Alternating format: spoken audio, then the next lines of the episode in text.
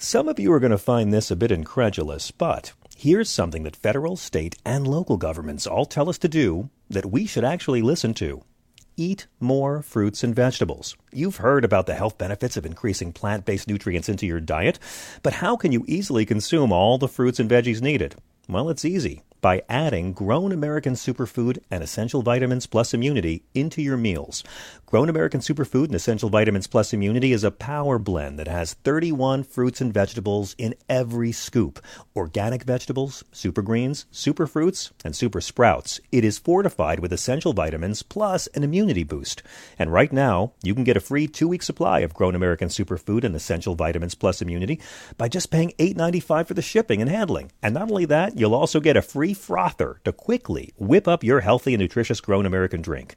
Go to grownamericansuperfood.com forward slash John and order today. the comfort of your favorite seat is now your comfy car selling command center, thanks to Carvana. It doesn't get any better than this. Your favorite seat's the best spot in the house. Make it even better by entering your license plate or VIN and getting a real offer in minutes. There really is no place like home. And speaking of home, Carvana will pick up your car from yours after you finalize your offer. Visit Carvana.com or download the app and sell your car from your comfy place.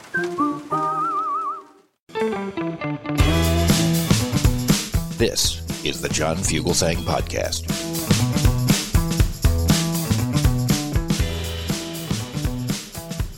This is SiriusXM Progress. And we are very thankful you are with us tonight on Thanksgiving Eve. I'm John Fugelsang welcome to Tell Me Everything, the little show that could bring good trouble to the right wing bubble for the next three hours. We're going to be taking your calls at 866 997 4748, 866 997 GRIT. Chris Hauselt is our executive producer running this thing from South Carolina. Uh, Sean Bertolo is sitting in for the great Thea Harper. Am I right? Is, is it Sean who's carrying us on his shoulders tonight? Yeah. Sean has the thankless job. Uh, okay. Thank you, Sean. We're very, very grateful. My name's John. I'm coming at you from New York City, and we have some great guests tonight. Max Burns will be here later on in the show. Um, and we're asking a few holiday related questions because our Thanksgiving special will air on the day itself. It's going to be great. We have a wonderful conversation with theologian Diana Butler Bass, who wrote a whole book about what it means to be grateful. And uh, we go kind of deep on what that means. It's something very friendly for spiritual people and non believers at the same time. Also, a panel with three of our favorite regulars for the first time in the same Zoom room uh, Professor Corey Brettschneider, and Keith Price and Rhonda Hansome. Some of those folks had never met before. It was lovely. And we're going to be having some of our great recent interviews, including Jonathan Pryce, who talked extensively about making the movie Brazil, getting an Oscar nomination for playing the Pope, playing the High Sparrow on Game of Thrones, and Prince Philip on The Crown this season, and uh, our conversation with Bob Woodward as well, who recorded Donald Trump essentially confessing the crimes. 50 years after Watergate, he got Donald Trump to deep throat himself. So it's going to be a really fun Thanksgiving special. Also, Speaking of special, if you want uh, to catch our stand up comedy midterm special with Stephanie Miller, Hal Sparks Frangela, and myself, the Stephanie Miller Sexy Liberal Comedy Tour Save Democracy Show, featuring special guest Rob Reiner, is available for uh, purchase at um, meathook.live. And it's really funny. It's all about, well, uh, everything we're fighting about. And uh, it's very, very inspiring, but I promise it's much more funny in the most offensive way possible. It's both inspiring and vulgar, uh, like America.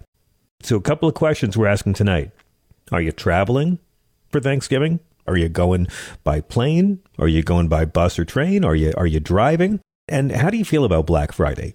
You know, you have this guy, Jesus, who is this figure who comes out against owning things, and now we use his birthday to get people to own things. In fact, his birthday kind of props up capitalism right now. What was your worst Black Friday experience you ever have? And and just to be fair as well, Thanksgiving Day is wonderful, but I have two questions, one from me, one from Chris. My question is, how do you guys handle your right wing relatives? I, am very curious about this. I have my own pointers here and there. But when you have people there at your table who are definitely right wing, and in many cases, not to shock you, looking for confrontation, how do you diffuse that? Is it about winning the argument in front of your family? Is it about humiliating your racist loved one in front of his kids?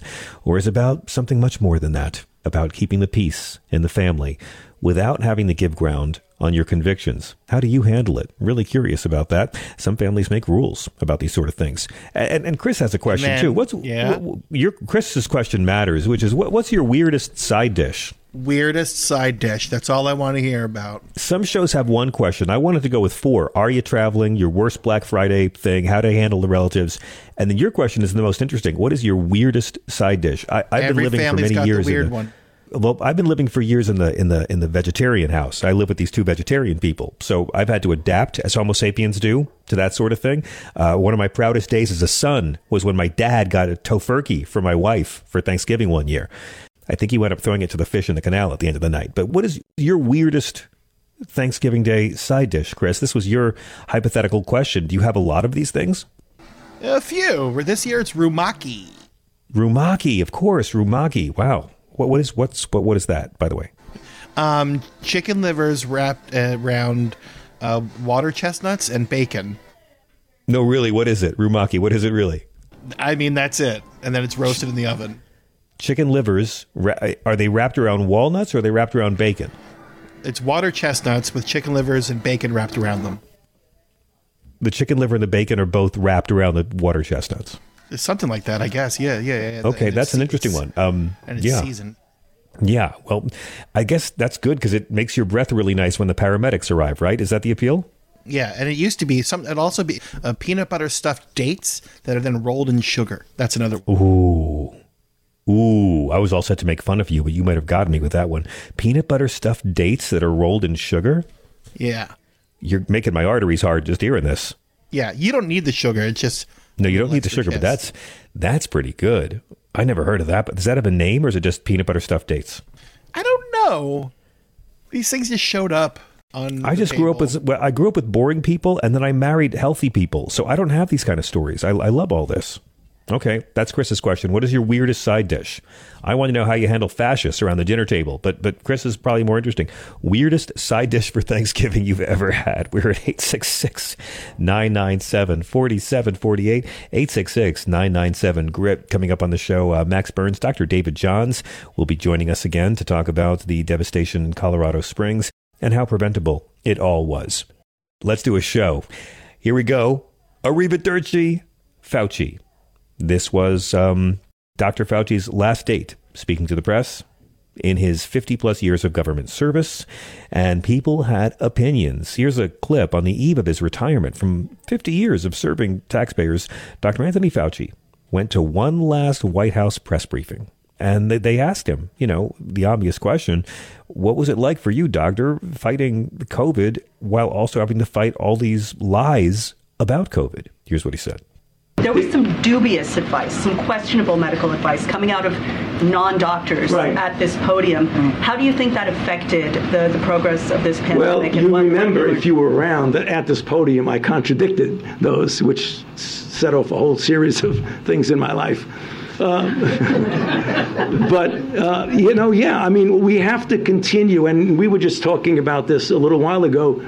The way you counter misinformation and disinformation is that to do whatever you can as often as you can to provide correct information.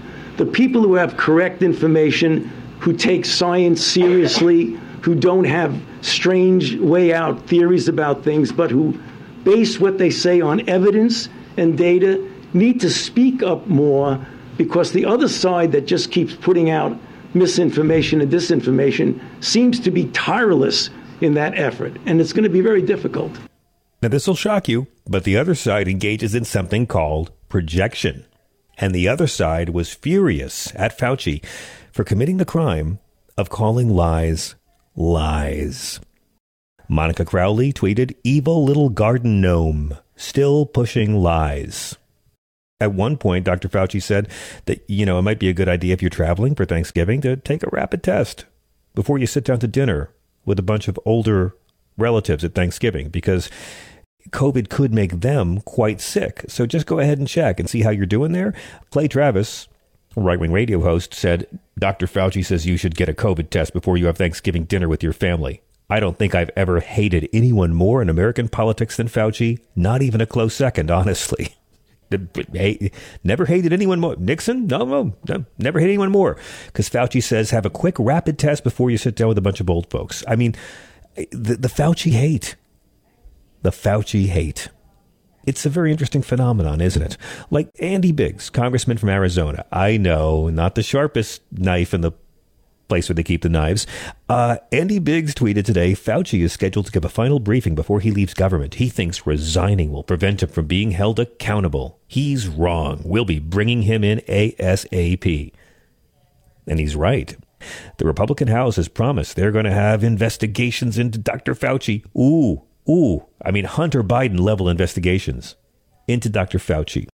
Not so much into Donald Trump they'll be mad at Fauci because, you know, first he said maybe you don't need masks, and then when it got worse, he said you do. And they'll say that proves he's a liar. He first he said, "Well, we'll see what happens with the vaccines, and hopefully it'll make everyone okay." And then uh, uh, you can still get it if you have the vaccine. It just substantially reduces the amount of people who are hospitalized, substantially reduces the amount of people who die. Is it perfect? No. Are we still losing 3,000 Americans a day anymore? No. Are there still giant refrigerator trucks for the bodies piling up in hospitals? No. But because factors change, they'll call him a liar. And they're going to keep doing it. And of course, his leaving government service will be marked by this. It was back in February of 2020. During another South Carolina rally, Donald Trump first labeled the coronavirus the Democrats' new hoax. And of course, he spread lies, he stoked conspiracy theories. He passed the blame to China after first praising China, then passed the blame to China, then fell into any kind of racist trope he could from the China virus to the Kung flu, blamed the media, blamed the Democrats, blamed Fauci. And of course, over time, in all the press conferences and interviews, Fauci became, well, what Pastor John Pavlovitz calls the exhausted conscience of good people. He visibly showed his exasperation. He attempted to inject common sense into the terrifying circus of the president's continual stream of verbal diarrhea and disinformation. And he did what he has done for decades. He tried to protect people because that's what he is uniquely qualified to do. And that's why they hate him. Again, not because he lied, but because he pointed out that the president lied. Here's uh, clip A5. Here's Dr. Fauci, and he's telling you listen, stop worrying about how people view you if you wear a mask. Being alive is better than being cool. But what do you say about the word mask now being a pejorative in some communities? No, it shouldn't be. I mean, you're absolutely right. I mean, I, I, know sometimes when you walk in and you have a mask and nobody has a mask, you kind of feel guilty. You shouldn't feel guilty. You look terrific. Now, Anthony Fauci has faithfully served the American people under seven presidents of both parties. And he's right. You should wear a mask. You wear a mask because you care about other people. You know, obviously you're walking by yourself outside. Don't worry about it. But if you're in an area that's having COVID outbreaks and you care about those you're around, even if you're vaccinated, it's not necessarily going to protect people you could pass a virus on to, right? And masks work. There are studies showing they worked. If they didn't work, doctors wouldn't wear them in surgery. But the conspiracy theorists will come up with anything. They haven't come up with anything real yet, but they'll use anything after three years of trying to demonize this man.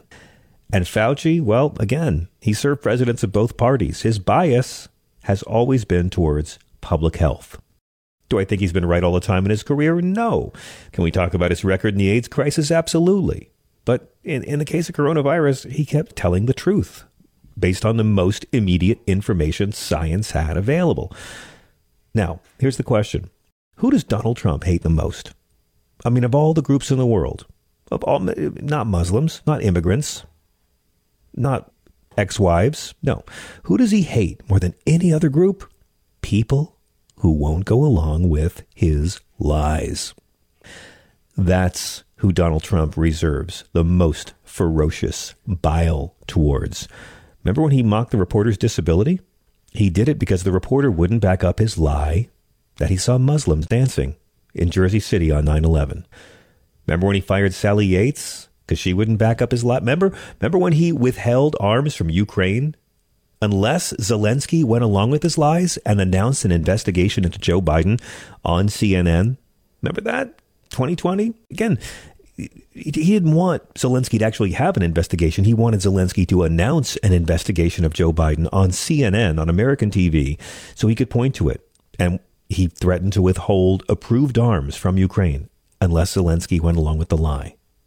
He has excoriated Liz Cheney and Adam Kinzinger. Adam Kinzinger voted along with Trump 99% of the time in Trump's first two years in office. But they didn't go along with his lie about the stolen election. And this is a cult, folks. Fauci is the greatest example of this movement of hatred for someone because they don't get with the program. They don't care about lies. All the time, Trump refused masks and opposed vaccines and kept perpetuating fake news, kept pushing hydroxychloroquine. Remember, he said he took hydroxychloroquine, even though it's not something you take as a preventative, but he took it anyway, and then he got it? He vilified anyone with expertise. He vilified anyone with competency. And what was the result? NPR looked at the deaths per 100,000 people in about 3,000 counties across the U.S. from May 2021. That's when the vaccinations became widely available, right? So people living in counties that went 60% or more for Trump in November of 2020 had almost three times the death rate of those counties that went for Biden. Again, they looked at the deaths of per 100,000 people in 3,000 counties. And if you were in a solid Trump county, you had 2.73 times the death rate of counties that went for Biden. Counties with an even higher share of the vote for Trump saw higher COVID 19 mortality rates.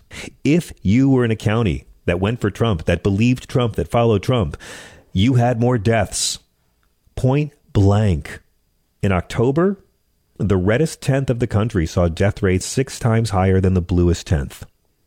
Here, reporters asked Dr. Fauci to reflect on his long career at the National Institute of Health. This is your last appearance at the podium. You became a household name in large part because of your appearances here at the early stages of COVID. Um, what do you want Americans to remember about your service in government? Well, I, I think what, what I've accomplished in my 54 years at the NIH and my 38 years uh, as the director of NIAID although COVID is really, really very important, it is a fragment of the total 40 years that I've been doing it. So I'll let other people judge the value or not of my accomplishments. But what I would like people to remember about what I've done is that every day for all of those years, I've given it everything that I have, and I've never left anything on the field. So if they want to remember me, whether they judge rightly or wrongly what I've done, I gave it all I got for many decades. So, as Dr. Fauci leaves government, people hate him more than they hate the president who lied to them. Right? Donald Trump told. He told everyone. He told every Republican and everyone every Republican loves to fill the pews of our churches on Easter Sunday 2020. He said we have it totally under control, and the million Americans died. He said one day it's like a miracle it'll disappear, and then a million Americans died. And they know Trump lied to them. But being obedient to Trump, they call Fauci a liar. They don't actually hate Fauci, though. Here's the thing they don't hate him. He never lied to them. Why would they hate him? They have no reason to hate him. But they are obedient to a man who lied to everyone they loved hundreds of times during a deadly plague. They're obedient to a man who directs hate towards people who won't go along with his lies. And since they can't defend this man, they must deflect for him. So they hate Fauci. It's the way of the Trump Christian, and we'll know they're Trump Christians by their hate.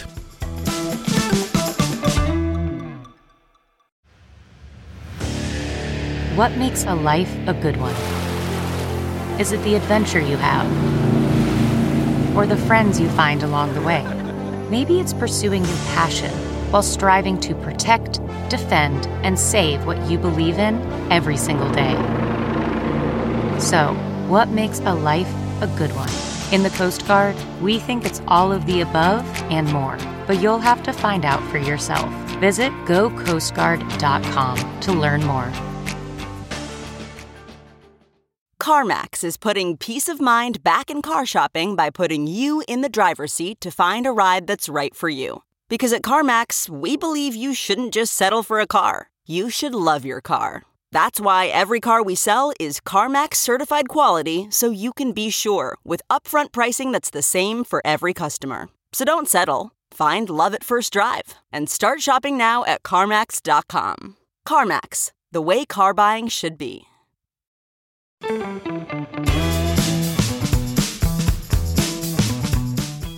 And welcome back. We're at 866 997 4748.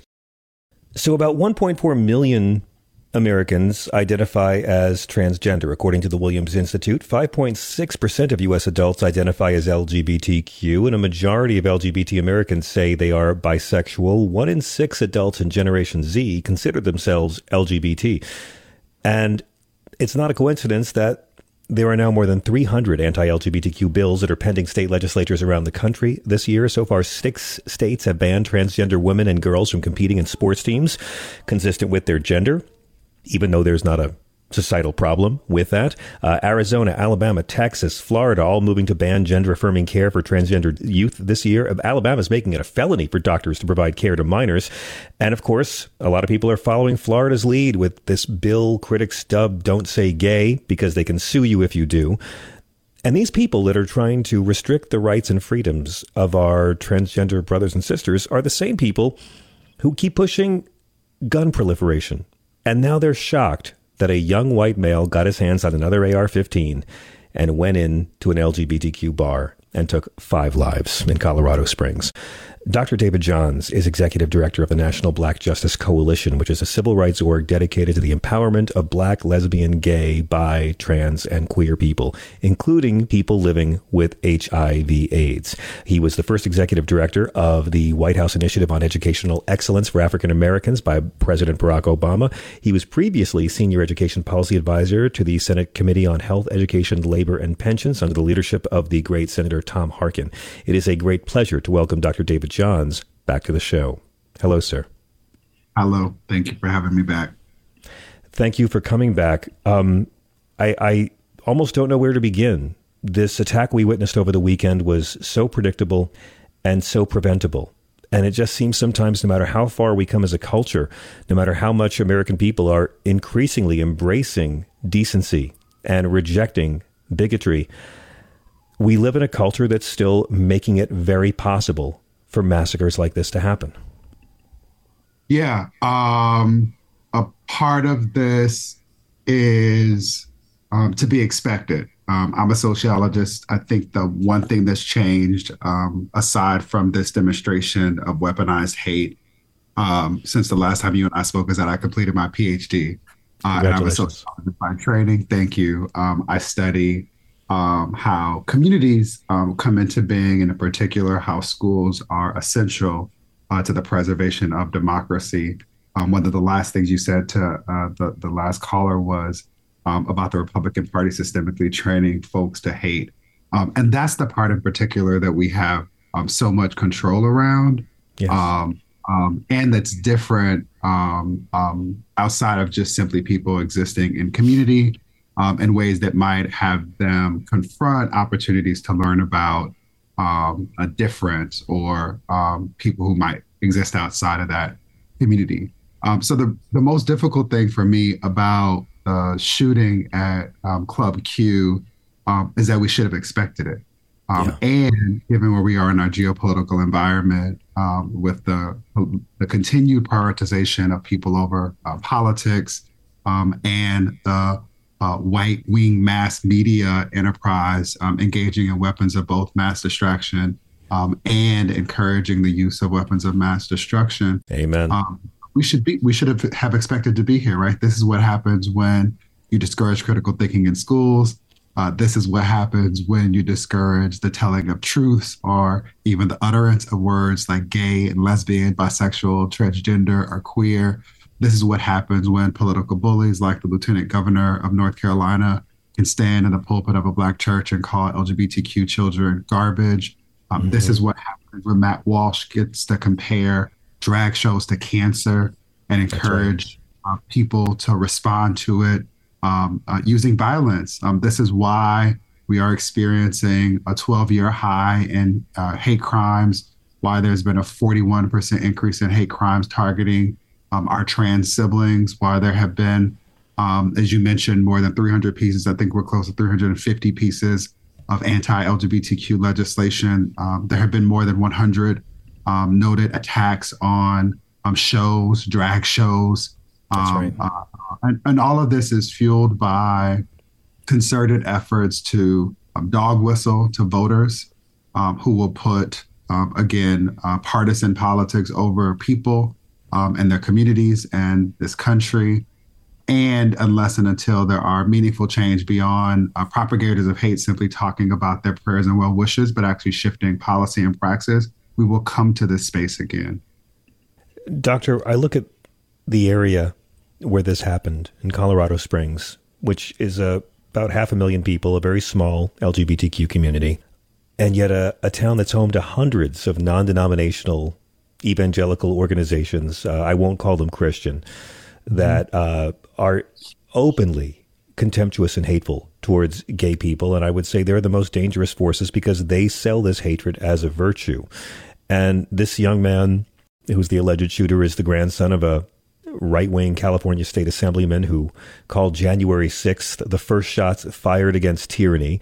It's a state where uh, recently in Colorado Springs, a transgender girl was kicked out of homecoming because she wore a dress, where uh, Congresswoman Lauren Boebert has pushed so many awful anti LGBTQ policies as part of her platform, and then comes out saying that this is totally awful. There are so many examples of politicians and locally, like uh, State Representative Doug Lamborn, who has sponsored anti trans legislation. It seems like it's very fair to say that this young man was groomed by a culture that uses the term grooming to justify their bigotry. It just seems like this was so incredibly preventable, and that no matter how far we come, we always have to be afraid of this being a factor. Yes, absolutely. As long as we exist in spaces where people are allowed to affirm and uphold a heterosexual agenda, um, which is designed to um, oppress and marginalize um, uh, people, uh, in particular queer people and women identified folks and feminine identified folks, um, uh, we should expect for these dynamics to continue. Um, um, I appreciate you using the word groomer um, in this regard. It is um, much more applicable than the way in which people try to suggest that uh, mm-hmm. drag queens singing songs about how high their hair are are is to kindergartners is a form of grooming.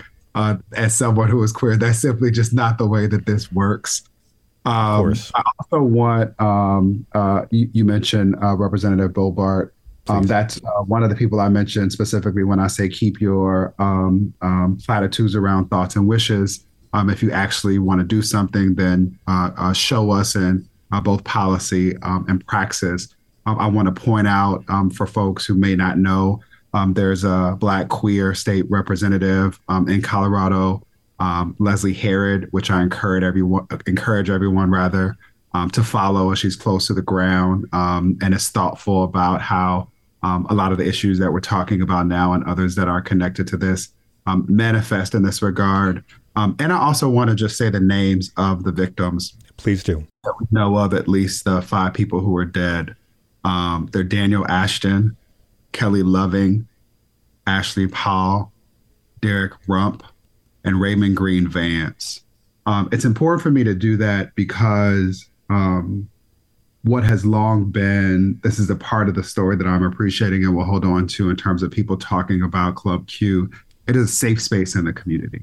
Yes. It is a place where people have, um, and I hope will still um, gather um, to experience joy um, and to be, in spite of the ways that society tells them um, they should not exist and otherwise experience love um, as a result of um, and, and what I don't want people to lose is that um, there are too few of these spaces um, throughout communities um, throughout our country.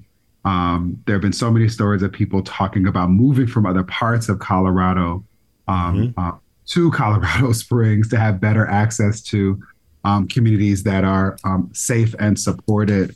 and and and everyone who enjoys being able to simply laugh or um, sing a song or grab a drink or otherwise uh, be in the company of their friends should be concerned about um, the lack of safety that all of us should feel as a result of uh, people having access to this type of weaponry. The last thing I want to say is that too often people get to hide hate behind religious discrimination. Um, that's a problem at every level of government. Thank you. Uh, and um, um, Acts uh, 1034 always comes to me um, which is uh, Peter saying, uh, "quote I'm really am learning that God doesn't show partiality to one group of people over another. Um, and so, if anyone knows anything about um, the Jesus I know uh, and have read about um, an experience over the course of my lifetime, um, is that there are no mistakes made. Um, and, and Jesus shows up for the least of us, or who Howard Thurman would call the dispossessed.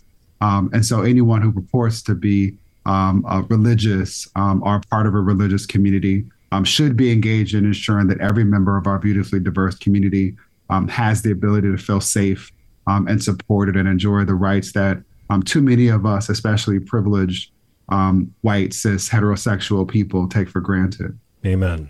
And thank you for quoting Acts. You know, so often our right wing Christian friends prefer to quote Paul to Jesus. They never really quote the Sermon on the Mount, but they'll quote Paul all day.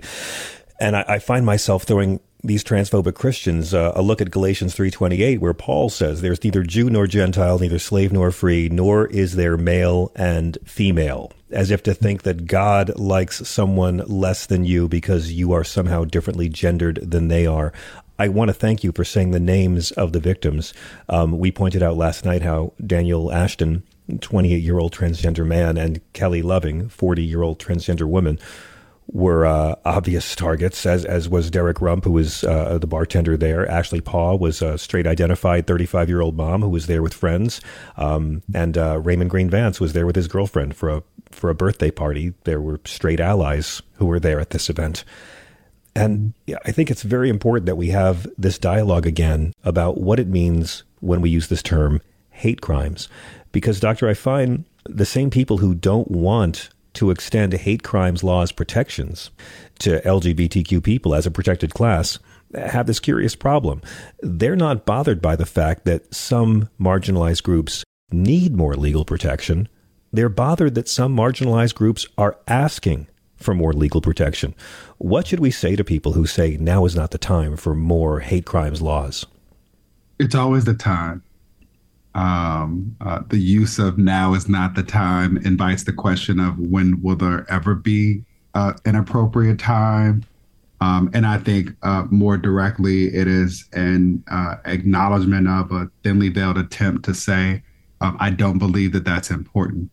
Um, and we should never get to it. And I would much rather people, especially now, given all that's at stake, um, uh, specifically with regard to our democracy, our very young our very frail democracy. I'd much rather people simply be honest and tell the truth um, that you believe that your um, rights um, and existence uh, is much more important um, than mine, than to lie about it. Um, I, think that that simply allows me much more room to run with regard to the strategies employed to ensure that we can all get free. Um, yes. the thing that I would say beyond that to folks who are selfish um, and or who have not done the work required to interrogate what they feel is their privilege or this sense of protection um, is that none of us are free unless and until all of us are free. Uh, Fannie Lou Hamer uh, attempted to teach um, Black folk, F-O-L-X, that um, some time ago. She would have been 107 um, two months ago, um, if my math serves me correctly. Um, mm-hmm. But that is true for all of us who exist in this democracy um, in a country that um, so many Black people and people who don't have equal rights um, built for free. Um, so my hope is that if nothing else, um, while we do all that we can to shift policy so more people have access to mental health support, um, so that fewer people have access to guns, so that no one has access to the types of guns that people uh, should not have, period, full mm-hmm. stop. Uh, while we're still working on all of that, my hope is that we can engage in more conversations like this um, to build uh, more beloved communities um, such that people understand the importance of all of us being free. As you well know, LGBTQ youth have double the risk for suicidal thoughts and attempts. And the Biden White House has said this year they're planning to confront states specifically on their anti transgender legislation. Of course, it was a few months ago the HHS announced they had reversed Trump's order and restored health protections for transgender patients. I'm wondering, Doctor, your thoughts on how the Biden administration is responding and what they should do moving forward. Yes, I want to step back before answering that specifically um, and uh, make a couple of points. One is that most of the data that we have in this regard is underreported. Okay. Um, two, yeah. the data doesn't allow for us to have um, conversations about the holistic ways in which children show up. And so, what we know is that the suicide rates for Black youth um, uh, sexual minority status notwithstanding, has doubled in the last two decades. As you uh, stated, the statistics for students who identify as LGBTQIA plus um, have increased and continue to increase.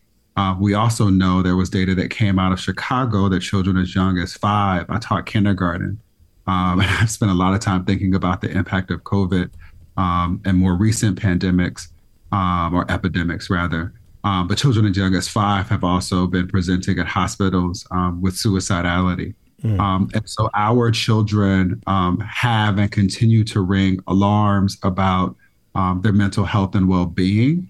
and if uh, anyone hears me say anything, I hope it's that everyone um, normalizes and has at least an annual mental health um, checkup. We should all be um, in you. therapy and engaging in the practices around uh, implementing the strategies um, that hopefully are coming up in therapy. But modeling wellness is one of the ways in which we can respond to the crisis um, that our babies are experiencing.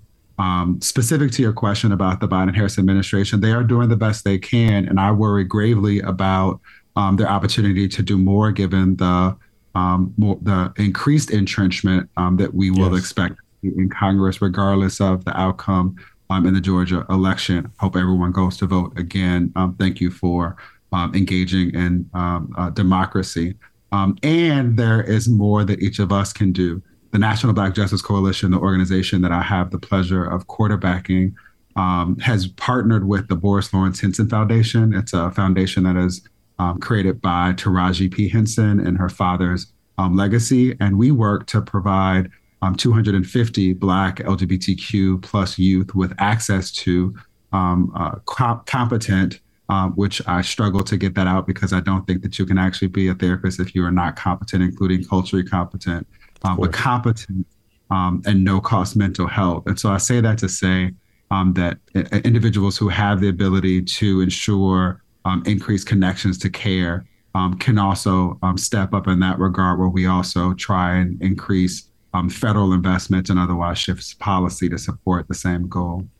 So, uh, before I let you go, Doctor, and I thank you for saying that, if the government is doing as much as they can, the Biden Harris administration is doing all they can do, what about the rest of us? Because despite what the Republican Party would have you believe, and they're going to be selling us a lot more terror about men competing in girls' sports and genital mutilation and drag brunches, but Americans are increasingly supportive of equal rights for gay, lesbian, and transgender people. What has to happen for our politics to reflect our people? Uh, at least three things. Um, one, referencing again the previous caller, I appreciate the commentary and the community of folks who engage in discussions with you. We have to hold each other accountable for what used to be called decorum. Uh, when I was a senior policy advisor at Capitol Hill working for Ted Kennedy, God rest his soul, the members could go to the floor and Ted Kennedy would scream until he was literally red in the face. Uh, and then he would call whoever he was yelling at uh, and they would go to their chamber or their hideaway. Um, they may or may not light up a cigar. They would tell stories about their families to normalize being mm-hmm. humans and committed to um, a shared goal. And then they'd figure it out. And whatever they could figure it out, they turned to us as staff and say, now you all figure it out. Um, and at the core of that was um, mutual respect um, and an appreciation for the fact that our government was designed to encourage people um, to to reach a compromise that would ultimately result in the greatest good for the greatest many at that time. Um, and we've gotten far away from that. I think often if Ted Kennedy was still here, God rest his soul, that things wouldn't be as they are. Um, but here we are. Um, and so we can hold each other accountable um, for the words that we say. Toni Morrison um, talks about words are things. She says they can get in your curtains. Um, they can live within us. They can influence actions. I believe that's very much what's happening uh, with yes. the grooming around the heterosexual agenda that we referenced um, previously. Uh, but we yes, can also hold elected officials accountable um, for the things that they say um, and for the actions they take. Um, related to that, we can all and we should be asking for the passage of the Equality Act um, at the yes. federal level to ensure that there are clear and consistent non discrimination protections um, um, uh, so many of the challenges that uh, women, um, regardless of their sexual identity, orientation, or expression, um, and queer folk um, experience, um, there's simply no, no no federal protections at any level Um, Yes. And while state legislatures are passing um, laws that are weaponizing hate, um, that's one thing that we can ensure um, exist uh, in order to respond to all of all of this. Um, and then the last thing, again, is um, it's not hyperbole from me, but each of us um, face challenges on a daily basis um, that would break some of our ancestors. Um, yes. So my hope is that people are leveraging uh, resources, including um, therapists and coaches and um, tarot card readers, whatever it is that you need in your toolbox. to do so. Um, Doctor, thank I you. We're hitting a hard break, but I thank you so much. Dr. David Johns is the executive director of the National Black Justice Coalition. You can follow him at Mr. David Johns. Please come back and see us again soon. Thank you for joining us tonight and for sharing your wisdom and humanity with us. We'll be right back. This is Progress.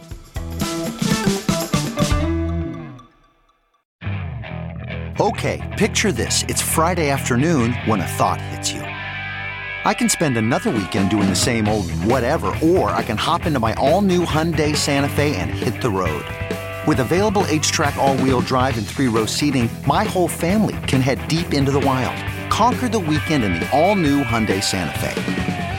Visit HyundaiUSA.com or call 562-314-4603 for more details. Hyundai, there's joy in every journey. Okay, picture this. It's Friday afternoon when a thought hits you. I can spend another weekend doing the same old whatever, or I can hop into my all-new Hyundai Santa Fe and hit the road. With available H-Track all-wheel drive and three-row seating, my whole family can head deep into the wild. Conquer the weekend in the all-new Hyundai Santa Fe. Visit HyundaiUSA.com or call 562-314-4603 for more details. Hyundai, there's joy in every journey.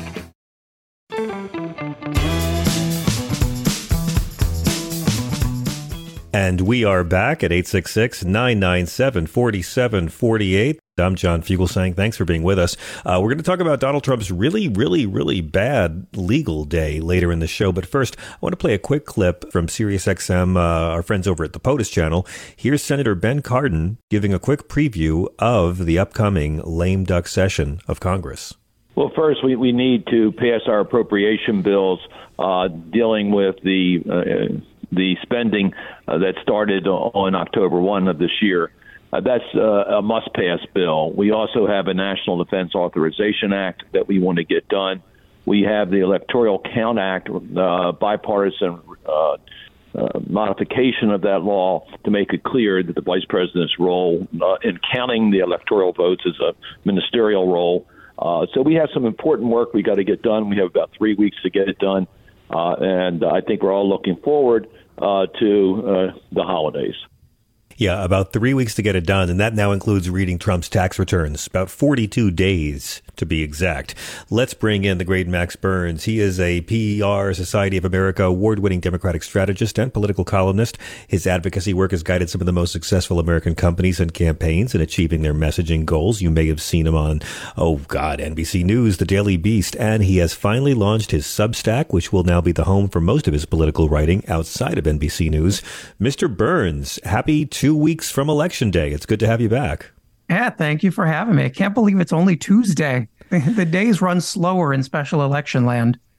I know, I know. And it's been really fascinating watching how it's kind of been creeping up. I mean, I'm all eyes are on Georgia right now.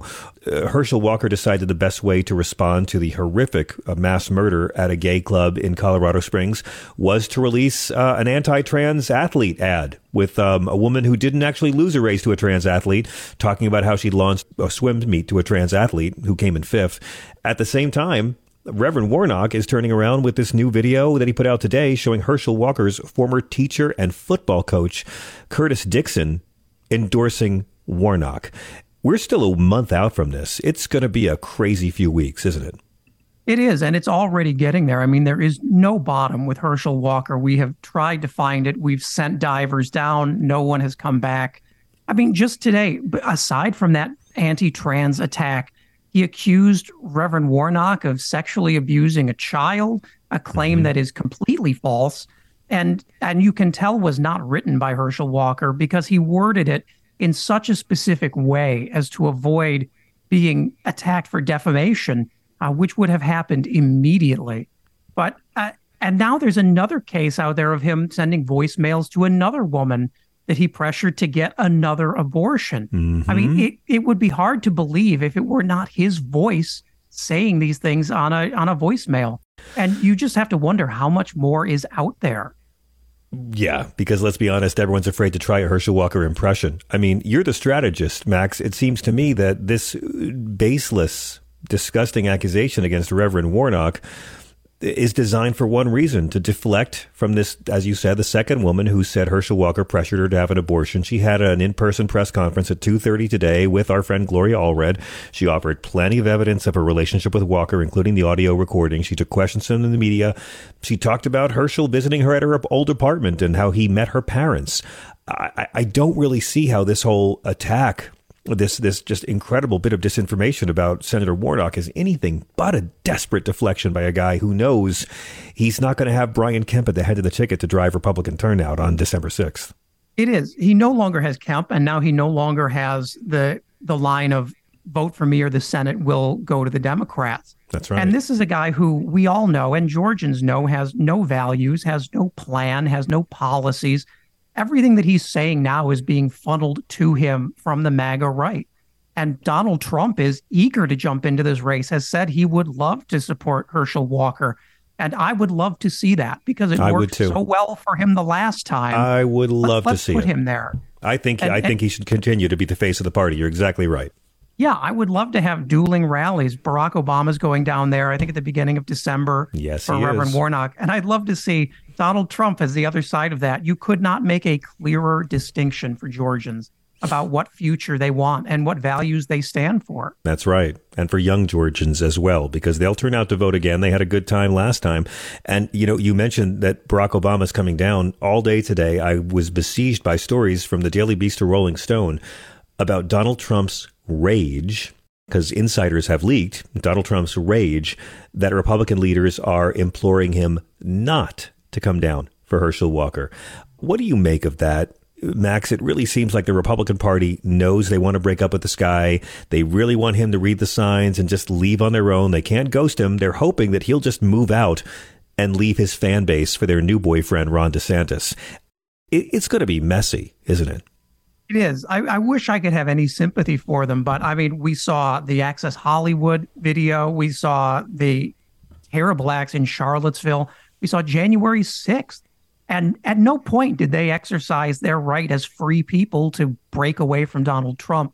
It wasn't until they started fearing he may cost them elections that they said, please sit down. And and believe me, you know, from looking at Donald Trump over the years, there's nothing more certain to get him involved than to tell him to stay away. He does not like being put in a corner. And the fact that that a lot of Georgia Republicans have said we would like Ron DeSantis to come and do a rally instead of Donald Mhm. Trump is going to drive him crazy because he's currently, I think, 11 points behind Ron DeSantis in Georgia polling. And that is not something that's going to sit well in his head. Now, of course, there's there few there's a few factors here. One of which is he, he's never going to be president again. I mean, the advantage he had in 2016 was there was a crowded Republican field, and then he jumped in and was able to suck up all the oxygen in the room while all the grown-ups went at each other. Now he's entered the race two years early. It's him. He's the big guy in the room. There's no other field for him to be against. He can only become smaller in time. And as we pointed out on the show, there's no campaign here. There's no campaign manager. There's no campaign infrastructure. It seems like he did a primetime news commercial to get more suckers to donate to his PAC. It doesn't really seem like maybe he's doing anything beyond collecting more funds for his legal fees. Yeah, it's pretty clear to me that this was done uh, very effectively again to avoid or delay prosecution for his federal crimes. I mean, we saw that after his announcement, the attorney general said that he would appoint a special counsel because he was concerned about the optics of presiding over an investigation of a candidate for president.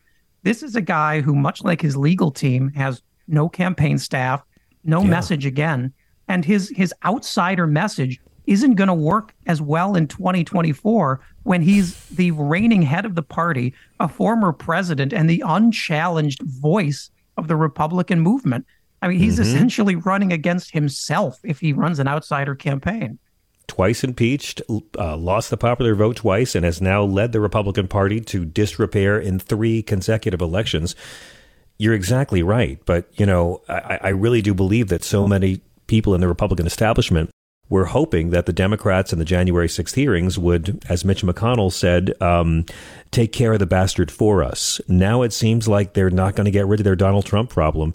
I mean, do you think that he's actually going to really? Because, Max, I thought when he sold the hotel, the bribe hole in D.C., that was the clearest tell to me he wasn't really going to run. I mean, do you really think we'll see Trump square off against DeSantis? Because honestly, I don't know if my heart could take how much fun that would be.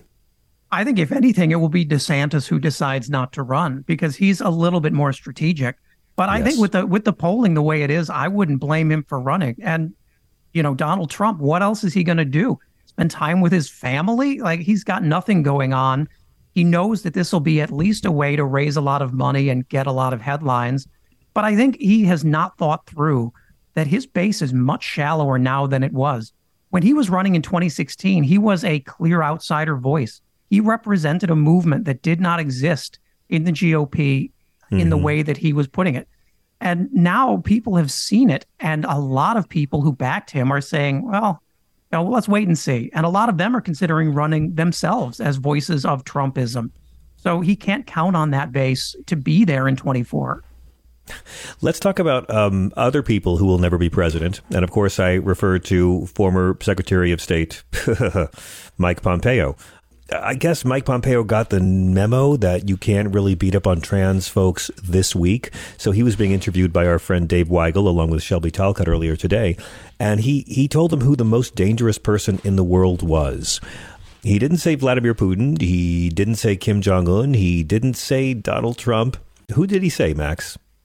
But Randi Weingarten, the head of the American Federation of Teachers. It is it is not the the nuclear powers. It's not the people invading Ukraine. It's the teachers who are the, the existential threat to democracy in our world.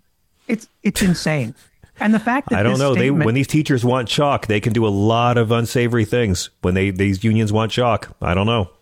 It's just They're all remarkable. It really yeah. is. And the fact that it went unchallenged. I mean, Shelby Talcott comes from the Daily Caller, the, yeah. the Tucker Carlson founded outlet. But no one in this interview, there were multiple people, no one stopped and said, What? Yeah. Randi Weingarten is more dangerous than a country actively testing nuclear weapons? This yeah. probably explains a lot of the failures of Trump's foreign policy, that their State Department was focused on teachers instead of North Korea.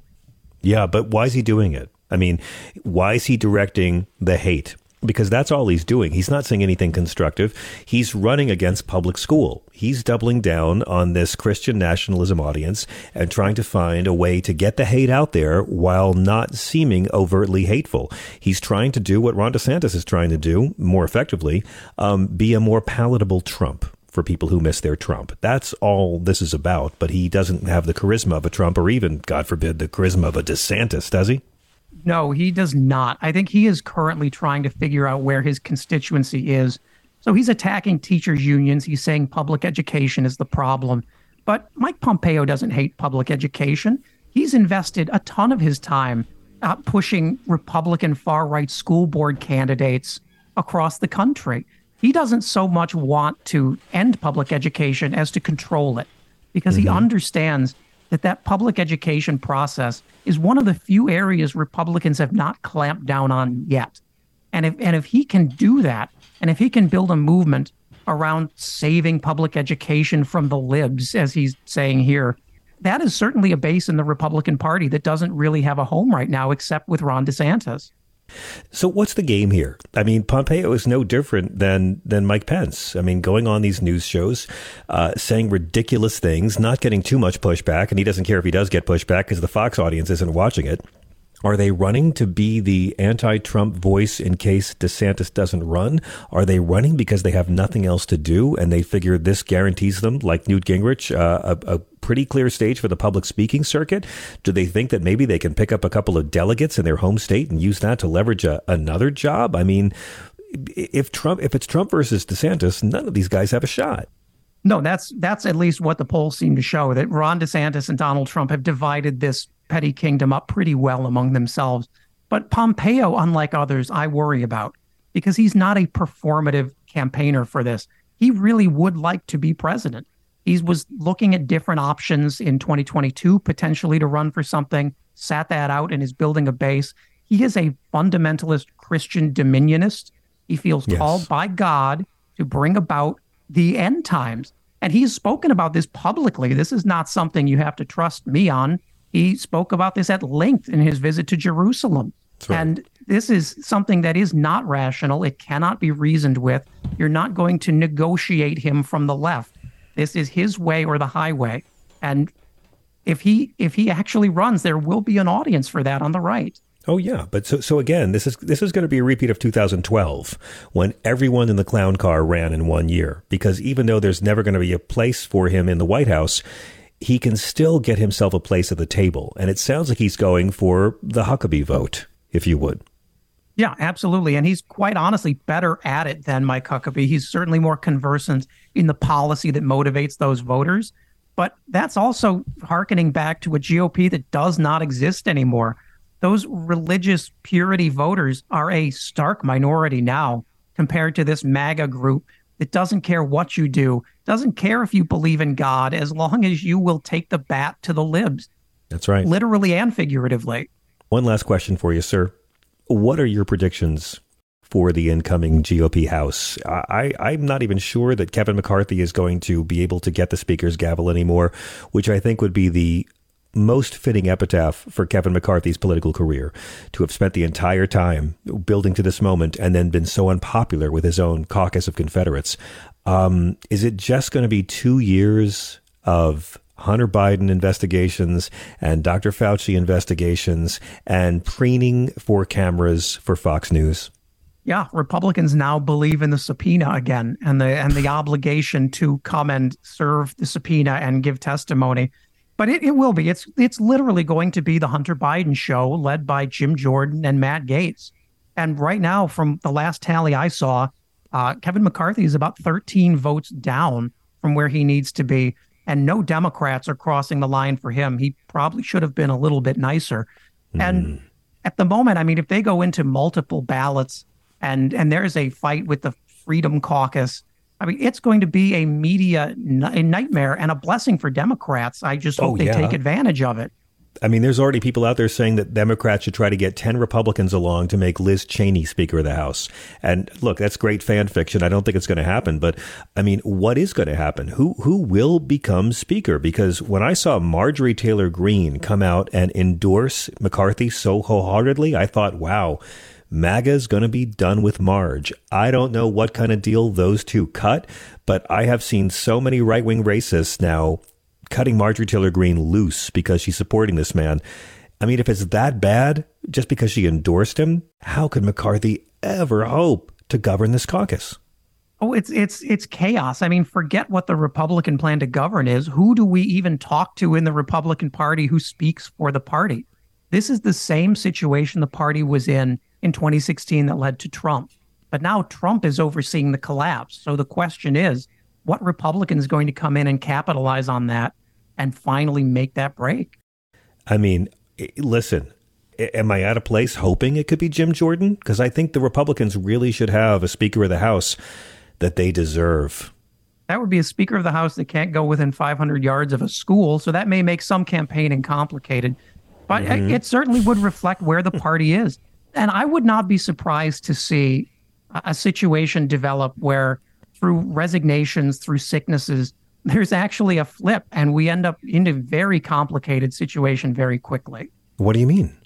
where uh, with this very narrow margin, on average, we've seen five or six seats change over the course of a congressional term due to members dying, uh, members resigning, being indicted.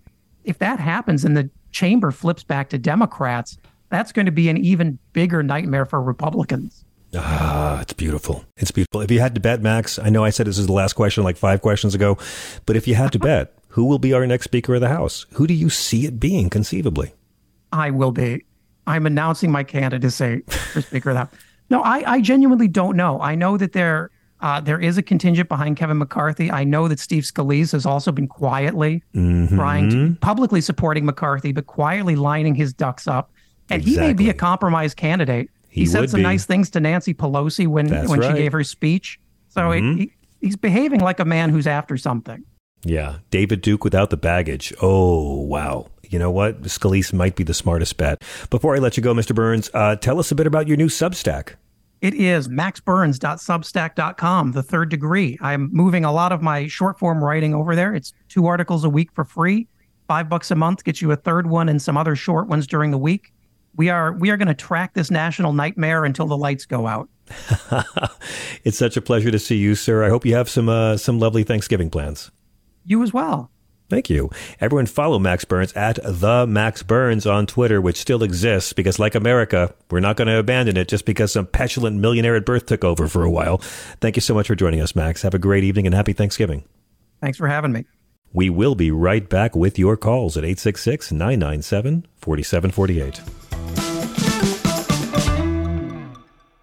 Welcome to Fail Better, David Duchovny's new podcast with Lemonada Media. On Fail Better, David, who has experienced both low and high profile failures throughout his life, explores the vast world of failure, how it holds us back, propels us forward, and ultimately shapes our lives. Each week, he'll chat with guests like Ben Stiller, Bette Midler, and more about how our perceived failures have actually been our biggest catalysts for growth, revelation, and even healing. Through these conversations, he hopes listeners can learn how to embrace the opportunity of failure and fail better together. Fail Better is out now wherever you get your podcasts.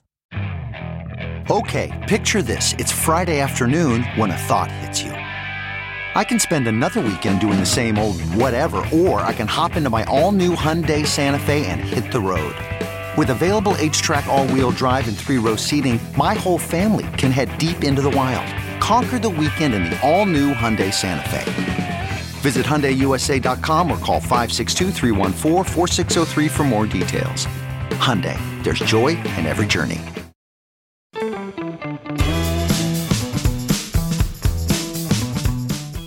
I'm John Fugelsang this is Sirius XM Progress. Let me quote our next guest. Polls preceding the election said the economy was all that mattered. Exit polls said different. Abortion and democracy, which seemed like such moving issues in the summer, had supposedly flamed out and taken a backseat to inflation. But the polls turned out not to be predictive. As Karl Rove said on Fox News on election night, polling is broken. Let's not kid ourselves. We had a golden era of polling when we all had landlines and we answered them. Now, anybody here got a landline? Folks, I can't tell you how much it grieves me to agree so passionately with Karl Rove. But uh, the author of that is Jon Sinton, who's a serial media entrepreneur uh, working in radio, TV, and online industries. I've been a fan of his for a while. He does a really, really terrific blog um, that you can subscribe to called Jon's Reluctant Blog. And this was piece came from an article last week called Normal Wins. He had one of the best articulations about polling in America at this point in the 21st century that I've read, and I've been begging them to come on the air and talk about it. It is a great pleasure to welcome Jon Sinton to SiriusXM. Hello. Hi, John. Thank you so much for having me. Thank you so much. I do subscribe to your blog. I read it all the time. Um, and uh, it's great to finally have you here. I read it and I just found myself saying hell yes, hell yes to everything you wrote because my critique of polling this entire election cycle has been there's two groups that respond to polls at this point um, people who pick up their landline phones and people with mobile phones who indiscriminately answer when they don't know who the caller is. And it's not the most accurate cross section of American voters, is it? Absolute junk research. Uh, there was, uh, I, I, talk about this in, a little earlier in that same blog uh, because I, you know, I, I come from music radio primarily initially, and and we conducted audience research, and and uh, you know, I have to tell you as an aside, I was tickled to get to quote Karl Rove on Fox News because you won't see me doing that very often. Uh, I know, uh, but he gets it. You know, it used to be that we'd dial a landline and somebody would answer, and if they were the right age, uh, gender, de- you know, just demographically correct for what we were looking for. If it's a rock station, we're looking for maybe for 18 to 24 year old men.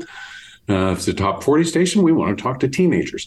Uh, right. If it's adult contemporary, we're talking to 25 to 54 year old women. In any event, you used to be able to get them to talk to you. Yeah. And uh, with the advent first of uh, just wireless phones and then ultimately smartphones, I don't know about you, but my smartphone, uh, my iPhone has a setting under phone that says silence unknown callers. Well, guess what? Goodbye to researchers. That's it. You write in this piece, predictive polling is a gigantic waste of time and money. I spent a long time in the consumer research business performing studies for radio and TV. It started out easy. You call people at random, seeking the right age, gender, socioeconomic eh, combination, just like you said. You pay them a small sum to participate in a qualitative focus group. What does that word mean, John? So there's a distinction in, in, research, John, between qualitative and quantitative. Uh, uh, qualitative research that's a focus group. That's that's where uh, the research uh, the researchers will go out and find up to a dozen people to put in a room, and these people will be selected based on a short questionnaire that gives the researcher a pretty good idea that that's really who we want to talk to. We're interested in your opinion because we're going to extrapolate that opinion and we're going to apply it across a vast number of people, but it is not statistically valid. That's to give us a sense of mood and uh, well-being and, and and and things that are qualitative in nature. But in in audience research, we generally back that up with quantitative research, which is to say, now I'm going to go find a thousand to two thousand people. They're going to be representative in age and sex and geography and maybe socioeconomics. And from that, I'm going to be able to take a statistically valid snapshot of the world at that particular moment. Mm, I mean, you talk about what really killed polls was you kept running into these things called qualified refusals. That's people who were the right demographic mix but they just didn't want to be polled. That's exactly right. And, uh, you know, I'm kid because David Letterman used to say, and if you've ever been polled, you know how painful that can be. Uh, we people are they're over it, John. They're just sick of it. They don't they they don't want to be asked. But I think you said something really important in the intro to this segment. Um, the people that you are able to get on the phone, wow, you know, tighten your chin strap. That's going to be a wild ride. Yeah, and, and let's be honest about it too. I mean, how reliable are the opinions that someone might randomly give out over the phone at this point when you consider that many times they're just saying what they think a pollster wants to hear. They just want to get off the call earlier. Maybe they, you know, will change their mind afterwards. Maybe they're just repeating what they heard on Fox News five minutes ago. Exactly. And I advise caution. You know, I, I, I would tell anybody that's not reliable. Uh, but of course, people think that they can be prognosticators, and they and you know they really cannot. But yeah. there is value in exit poll researching. Absolutely. Because yeah, you, you, catch somebody walking out of the polling place, there, there it's much more likely they're going to tell you the truth. And from that, uh, because there's some pretty good national exit polling companies, and we should use the information that we gather there, if, if we're in the political realm, we should use that information to determine why people voted the way they voted and you know what they would vote for if they had the opportunity. And at that point, you can get a little predictive. Uh, but for the most part, you're in an exit poll. You're just asking them to what they did and, and why they did it. You're not asking them to predict what they will do a week from now or three months from now. So it's much more concise, it's much tighter, it's much more accurate. And let's talk about the big elephant in the room the fact that it was the pollsters who were the ones who most seriously underestimated the turnout of Gen Z and millennial voters. I mean, exactly. people who really people who really aren't going to answer their mobile phone if they don't know who's calling, and they completely go undercounted. It seems like uh, at this point we're polling older folks who pick up the phone. That's exactly right. And to some extent, you know, older folks vote uh, in in general terms. Older folks vote more than younger folks, but they all, yeah, we. Yeah, but we had a couple of huge things happen here. You had a caller on a while ago from Kent State, and I, I it, it made me it, it made me think about uh, May Day in 1970. You know, when the Ohio National Guard shot down a bunch of kids, a couple of things happened. One, Neil Young ripped off Ohio in like an instant, and they had it on the radio two weeks later. He and Crosby wrote it overnight. Is, yeah, exactly. But the other thing is, it, that really motivated uh, 18 to 24 year olds to vote. That, that that was a sure sign because you know Vietnam was happening, That's and right. uh, we were cannon fodder. We were getting drafted, and, and uh, so ev- events, uh, especially close to an election, w- will drive turnout. And uh, you know, I just think people, the pollsters, really underestimated the impact of the of the Trump years uh, in general and of the Supreme Court decision annihilating Roe versus Wade. That's a game changer, and that got people to come out and vote. I think you're exactly right. I mean, that was the generational shift. That was the Vietnam conflict. That was the thing that, like the Iraq war, that was going to get young people who might ordinarily not register for a midterm to show up. But, you know, let's follow that through because you, you quote the last week's morning consult poll that showed that Donald Trump would get less than half of Republican primary votes if the vote was held today, and that's down 57% from August. But you point out, I'm not sure it's believable or even relevant. Yeah, I'll start with believability. Again, that's a that's a prognostication poll, and I don't think that I trust those generally.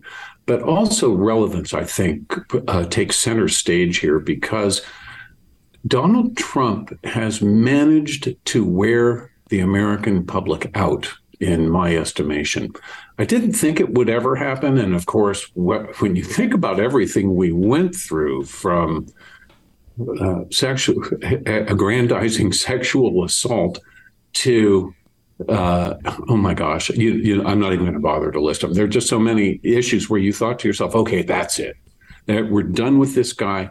Uh, but his his base remained loyal and faithful. But what we're seeing now is that all those independents who who voted for him have had enough. And uh, I this will sound funny coming from me, but I really was glad when he announced. Well over, you know, exactly two years before this. So I just thought to myself, I was thrilled about it. You have you've worn out your welcome, and you're going to continue to do so. Jon Sinton is a serial media entrepreneur uh, working in radio, TV, and online. He is the man behind Jon's Reluctant blog, which I have been quoting from liberally.